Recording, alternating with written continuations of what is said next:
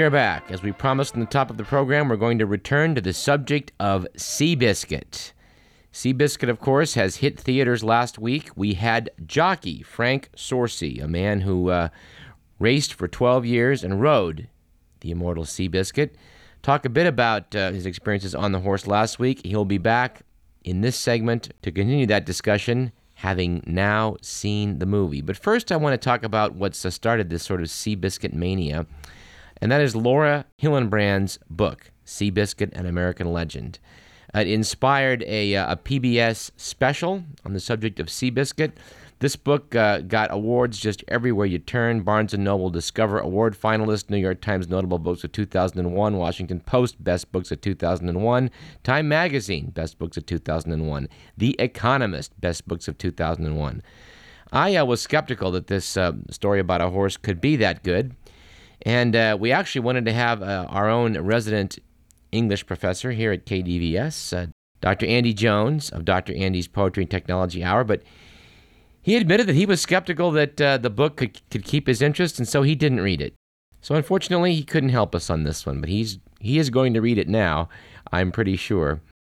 I want to just quote from Laura Hillenbrand's remarkable book because it has really started the ball rolling into what is you know, a, a, tremendous resurgence of interest in this remarkable animal and the remarkable story of the people that were around this most famous of American racehorses. A thoroughbred racehorse is one of God's most impressive engines. Tipping the scales at up to 1,450 pounds, he can sustain speeds of 40 miles an hour. To pilot a racehorse is to ride a half ton catapult it is, without question, one of the most formidable feats in sports. The extraordinary athleticism of the jockey is unparalleled. A study of the elements of athleticism conducted by Los Angeles exercise physiologists and physicians found that of all major sports competitors, jockeys may be, pound for pound, the best overall athletes. They have to be. There are demands on balance, coordination, and reflex. A horse's body is a constantly shifting topography with a bobbing head and neck and roiling muscles over the shoulders, back, and rump. On a running horse, a jockey does not sit in the saddle, he crouches over it, leaning all of his weight on his toes, which rest on the thin metal bases of stirrups dangling about a foot from the horse's top line. When a horse is in full stride, the only parts of the jockey that are in continuous contact with the animal are the insides of the feet and ankles. Everything else is balanced in midair. A thoroughbred's neck, while broad from top to bottom, is surprisingly narrow in width, like the body of a fish. Pitching up and down as the horse runs, it offers little for the jockey to grab to avoid plunging to the ground and under the horse's hooves. A jockey is no mere passenger on the racehorse. His role in bringing home winners is critical and demanding. Jockeys must have an ex- exquisitely fine sense of pace over each furlong or eighth of a mile. Great jockeys have a freakish talent for gauging pace to within two to three fifths of a second of the actual time, and, if asked, can reliably gallop a horse over a distance at precisely the clip requested. The only thing more dangerous than being on the back of a racehorse was being thrown from one. Some jockeys took 200 or more falls in their careers. A rider who lost touch with the saddle became a projectile moving at 60 feet per second, and whatever he hit became a potentially lethal instrument. Serious insults to the body, the kind of shattering or crushing injury seen in high speed auto wrecks, are an absolute certainty for every single jockey. That's the book, Seabiscuit, an American Legend by Laura Hillenbrand. I give Laura Hillenbrand all the credit in the world. I think you ought to read this one. Now let's talk about the movie. Joining us now is our special media correspondent, Mr. Gary Chu. So, Gary, you uh, you're a film man. You have a degree in film. Uh, what did you think of Seabiscuit? Well, I thought it was really a, a really great uh, movie, Doug. Uh, I wouldn't say maybe great, but a, a good movie for the summer, and it's uh, good for just about people of all ages. I wouldn't take real young kids to it, but you know maybe 11, 12, 13, 14, and on up. Yeah. Uh, really a great story about the that Great Depression uh, uh, horse that we all know and love now so much, Seabiscuit. Really, really a good film.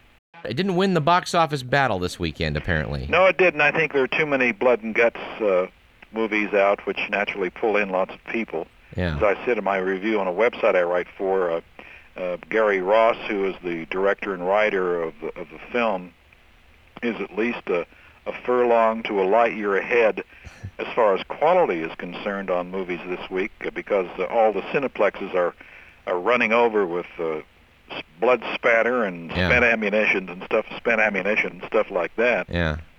But uh, yeah, it's, it's a good film, and I'm planning on taking my daughter to see it, who is about 12 years old, who has just come off two weeks of camp, learning more about horses. And I mentioned it to her on the phone yesterday that I would be taking her to this film, and, and she seemed to be quite excited about it. I think it's going to be a lot a family type picture. I, my understanding is that it's finished fifth on this opening weekend, but that it was in probably half the theaters of the movies finishing ahead of it, and that uh, this this next weekend it will be expanding out and have the numbers that are higher in terms of theaters.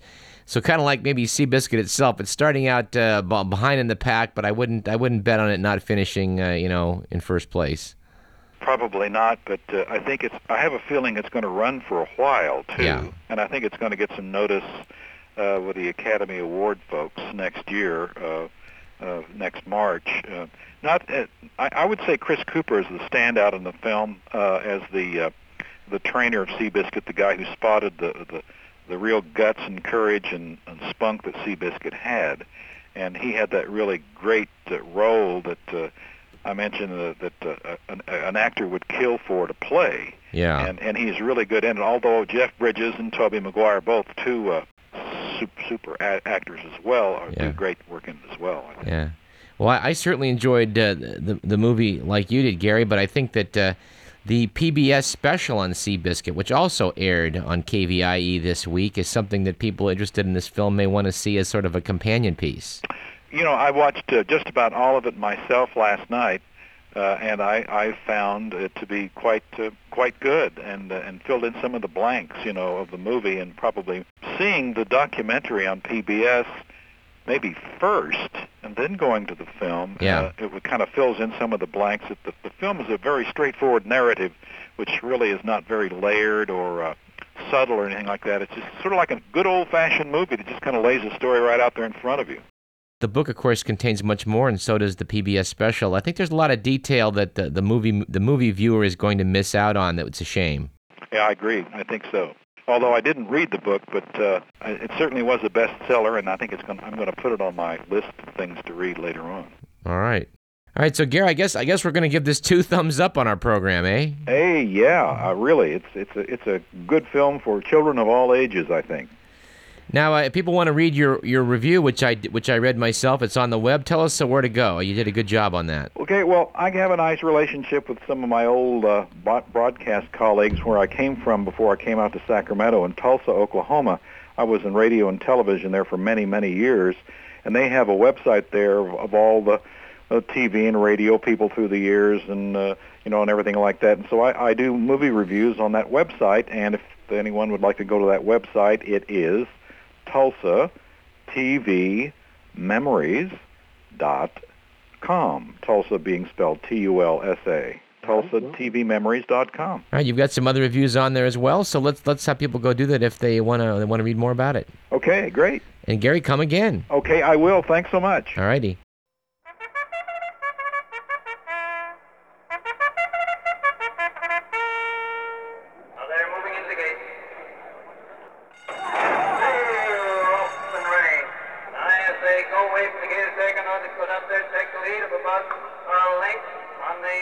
All right, returning to Radio Parallax as we promised on last week's show is Mr. Frank Sorcy, a man who rode the famous Seabiscuit. Frank, welcome back. This is Frank. Hello, everybody. now you've had a chance to see Seabiscuit since we talked last, Yes. and your uh-huh. first impression is that it's uh, it's it's what? It was fantasized, A little bit exaggerated. exaggerated. Yeah. Okay. Quite a bit. Well, movies are famous for that. Yeah. But the story was right. They got most of it right. Yes. What you know what I knew about him.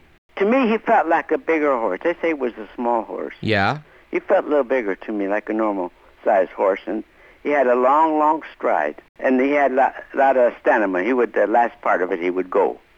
I guess that was what he was famous for was those those last minute charges. Yeah, because he had he could still go. The other horses were tired. Did he strike you as an unusual animal? They said he was a real smart ha- horse. He was a real gifted horse. I mean, real. No, kind of easy, easy going. It was the only thing. But you know, he, he didn't prance around and jump around like a lot of horses do. It was real easy. And they showed him at first how he was, you know, in the stalls, how he was rearing up and Yeah. everything. And he, I don't think he was that type of horse. Of course, I hadn't seen him when they first broke him, Yeah. But see, I seen the last part of it. Well, in the book, what they talk about, the, one thing, the point they make about Seabiscuit, and it comes out in the movie too, is that he liked to play games with other horses. He'd let them catch up, and then he'd frustrate the other horse by just running just faster than he was, which would make the horse mad. I hadn't rode him in a race, so I hadn't sensed that, see. Seemed like he would be that type of horse. But you had to push him, though. The one fault I would have, I think, for the movie is that you don't get an idea of why it's such a remarkable animal. The author said the movie's going to not be about a horse, it's going to be about people, which I think people are glad for because the movie talks about Red Pollard and talks about uh, uh, Tom Smith and talks about Charles Howard. Most of it would seem like it was. Not so much on the horse. But yet, in the bottom of all that, there's something about the horse being so remarkable is what made it all work. Now, you worked for Mr. Howard. Yeah, in uh, 1945, Uh huh. I worked for him for about uh, four months. I'd, I'd been riding at Phoenix. I'd been winning a lot of races at Phoenix, and and I got married, and my boss didn't uh, appreciate it, so he wouldn't let me ride no more. So my wife and I packed everything. We went to Santa Anita that night. Okay. So then I got a job with uh, Longchamps Farms, and I worked for them for a little while. Then I worked for another outfit, and then Charlie Howard was there, and I got a job with him. Uh huh. And then I was e- exercising three horses a day. There was three jockeys. It was me and two others, exercise boys. What does an exercise boy do with a with a with a racehorse? They exercise them around the racetrack in the mornings. Whatever the horse needs to keep him fit. So one day you'll gallop him, one day you run him a two-minute lick. Sometimes you'll run him for half a mile as fast as he'll go. The trainer has to say. Yeah. hmm Someone explained to me that you know that what a jockey's doing in a horse race is not galloping. You're running. There's a big difference to horse people. A lot of difference, yeah. So I was galloping them uh, three horses, and he'd put me on Seabiscuit once in a while. You know, because I was light. I only weighed 98 pounds. Now, Seabiscuit had been retired by this point, so he was just basically a horse that I guess was sort of a publicity. People liked to see him. No, no, no. No? He was trying to get him back up again. Oh, they were. Yeah, trying to get him back up at Santa Anita. Even all those years later. Yeah, and he let me ride him, and let, he said, go ahead and run, let him run for half a mile. And I did. And then when I pulled him up, his right ankle was hot. It's the the movie shows kind of what a tough life you jockeys had that I think people don't realize. You know, back in the 30s and 40s, that was a, that was a that was a tough life, wasn't it? Well, yes, it was, because uh, you're on the road. Like I was riding at Phoenix, and then we got to made the started making the fair circuits, Uh-huh. and then well, uh, at Portland Meadows was running in Oregon. Uh-huh. So from Phoenix, got to drive down to Oregon. It'd take a week or so to get down there with the horses and stuff. And I wasn't making no money Yeah, when I'm on the road. yeah. See, so then sometimes when I get to a place where I'm riding and doing real good, I'm making a lot of money. Yeah. Then next month I'm broke. The movie shows, I guess, how Red Pollard, when he goes to work for uh, for Charles Howard, he's, he's he's more or less, or whoever it was, he's saying, "I'll I'll do anything. I'll I'll hot walk him," and I guess that means just walk him around in a circle. Yeah, that's it. That's where I started at Santa Anita when I first started. Walking hots and cleaning stalls. I guess people don't realize a lot of the jockey's life at first involved. Uh, I guess until you become a, a proven winner, you're doing a lot of the cleanup jobs. Until you show that you could stay on a horse. And like me, I never had rode ridden a horse in my life. I studied machine shop at San Jose Tech. I wanted to be a machinist. And Like I said, I couldn't get a job because I was too small. But I still enjoy shop work. I'm happy with working, like building houses and stuff like that. which I guess you were able to do later after you retired. I had to spill at Bay Meadows when this horse broke her leg Yeah, in 1948. which you told us about on last week's show. Yeah, it Yeah. cracked my head. Yeah, Then uh, t- uh, two years later, I, I started riding again. It took that long, but my like I said before, my wife didn't appreciate it at all. she didn't want me in the hospital no more. And you know, she told me it was either the horses or her, and of course I chose her and got the horses. When they show these guys having long conversations riding down on the horse, that that's not realistic, is it? No, but uh, you know, I'm going to do whatever I can to beat this guy, you know, alongside of me, whatever it takes. Well, what Yeah. what what did it take? Well, Hitting the horse on the on the nose, or cutting him off, or you know the with the saddle towel. It's a where that number is on the horse. That little towel. Yeah. You could grab a hold of that towel while you're uh, going, and if he's alongside of you, you could pull that towel back, and you could pull him back a little bit. I'm going to gain. He's going to lose a foot or two. So I'm going to get in front of him. You actually actually physically pulling him back. Yes, yes. Him, him and the horse. Because when they're airborne, they're real easy to you know to pull back. It wasn't just being done to you. You you have you you're admitting to our audience you were doing it too. I'm I'm there to win a race. but you know, we're we're fighting and arguing on the racetrack. Yeah. But when we go back to the jock's room between races, we're sitting playing cards together. Yeah. Yeah. You know, we're friends. But when we get on the racetrack, we're enemies. You know, and uh, coming out of the gate, I noticed that one thing coming out of the gate. They were all talking together in the gate, Yeah. but we didn't talk together like that. I holler like crazy. You know, no chance, sir, no chance. And that means don't ring the bell because my horse is not ready. Right. And I would holler all the time till my horse was perfectly ready. And I got out of the gate in front quite a few times. So there's a lot of psychological battle going on there in the gate. You gotta be ready. Or you get left in the gate and then and then when you get back to the barn and the boss say you got left in the gate and you lost the race on account of that, he won't let you ride his horses no more. Right. Right. So it kind of it makes you be a little aggressive. Yeah. And Now- uh, like I said, uh, I got a little nervous each time I rode. Not riding the horse coming out of the gate, that didn't bother me any. But when I got in the patio, and then they put me up on the horse, and the owner had told me what to do with the horse, how to run him, and then uh, they'd start blowing the trumpet, Uh-huh. you know, and then start walking out. It made me very nervous because I thought, gee, suppose I make a mistake. You know, suppose I get left in the gate. Or suppose I do something wrong. I got, you know, I got blocked off. Somebody gets in front of me and, and I can't get, you know, where I wanted to. It made me very nervous. So it, preys on your mind. You kind of get butterflies in your stomach. But uh, but you were very successful at it. You won 800 races in 12 years. Yeah, hmm yeah. They were all not all on recognized racetracks. Uh huh. A lot of the they call them bush tracks. Mm-hmm. I rode a lot of bush tracks, and you know, like they were talking about the match races when they took Seabiscuit and the other horse together to match them, Yeah. and there was a lot of that. And the way them match races started is that the the cowboys would go around the barns and they'd be drinking, and they'd be on the horse and they'd be talking. My horse is better than yours, see? and you know they say put your money where your mouth is. In other Uh-huh. words, put some money up and we'll see what, what horse is the best. Yeah. And that's where the match races started. And there was a lot of them, especially Huh. when there was a lot of drinking around the barns. Now they, they talk in the movie about these claiming races and how I guess Seabiscuit ran a lot of races where somebody could have just said, "Hey, I like that horse, I'll buy him," but but nobody would. I guess nobody did because he didn't look very good. He didn't run so good at first. But then later on, he wasn't on claiming races no more. He was on the, the big races. Now you you knew George Woolf. So I, I'm, I'm, know him, yeah. I've met him, oh, yeah. And Longden and Adams and Zufelt and uh, Mel Lewis. And I rode with all them boys. What would- what would you say was your most memorable race? Is there one that stands out? Oh, there's a story on that. It'll take about two or three minutes. Well, we got two or three minutes. Let's hear it. When I first started riding at uh, San Ysidro, I rode for Charlie Brown. He was the circus clown. And uh, I, start, I learned there to ride horses on the river bottom. And there was sand there, see? So whenever I was breaking colts. Okay. And if they bucked me off, they bucked me off in the sand, and I didn't get hurt. Right. So I, I learned to ride there, and there was a little filly called Sky Ginger. I broke to ride. And uh, he let me ride her at Tijuana. And he said, don't win on her. Just go easy with her. And uh, and I was apprentice boy, and you know nobody's going to bet on this apprentice jockey.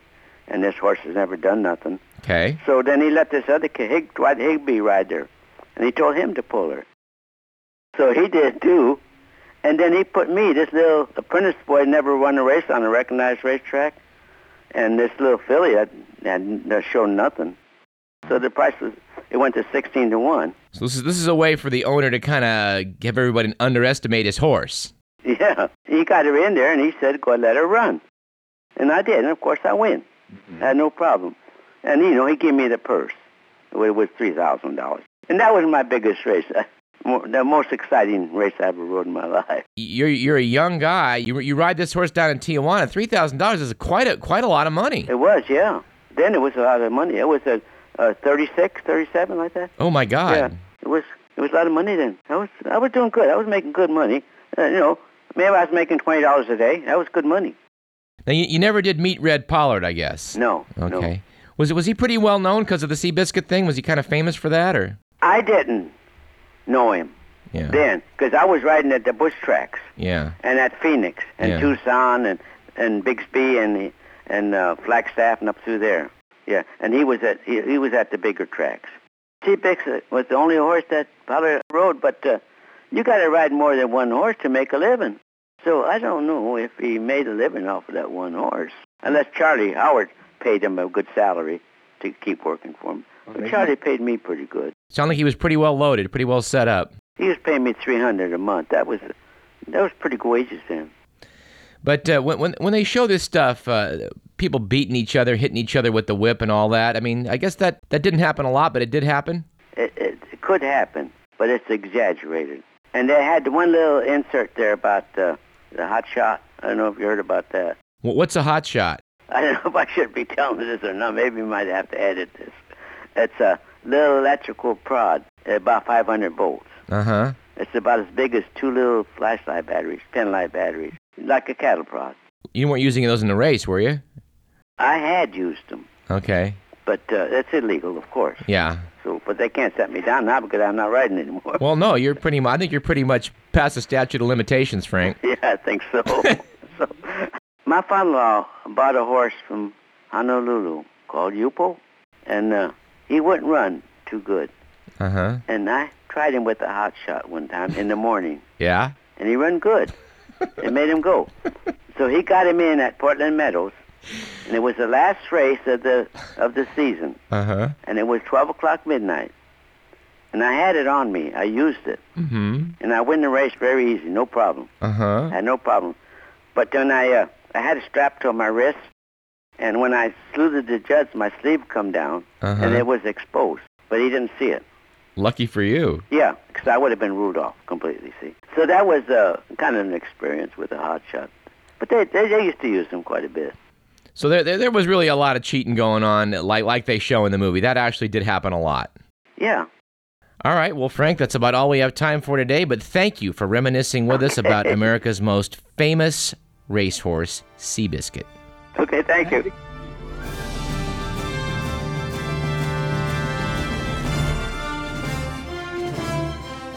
That's about it for today's show. We'd like to thank once again comedian Will Durst, publisher editor James Israel, investigative journalist Kristina Borjesson, our special media correspondent Gary Chu, and Seabiscuit jockey Frank Sorcy.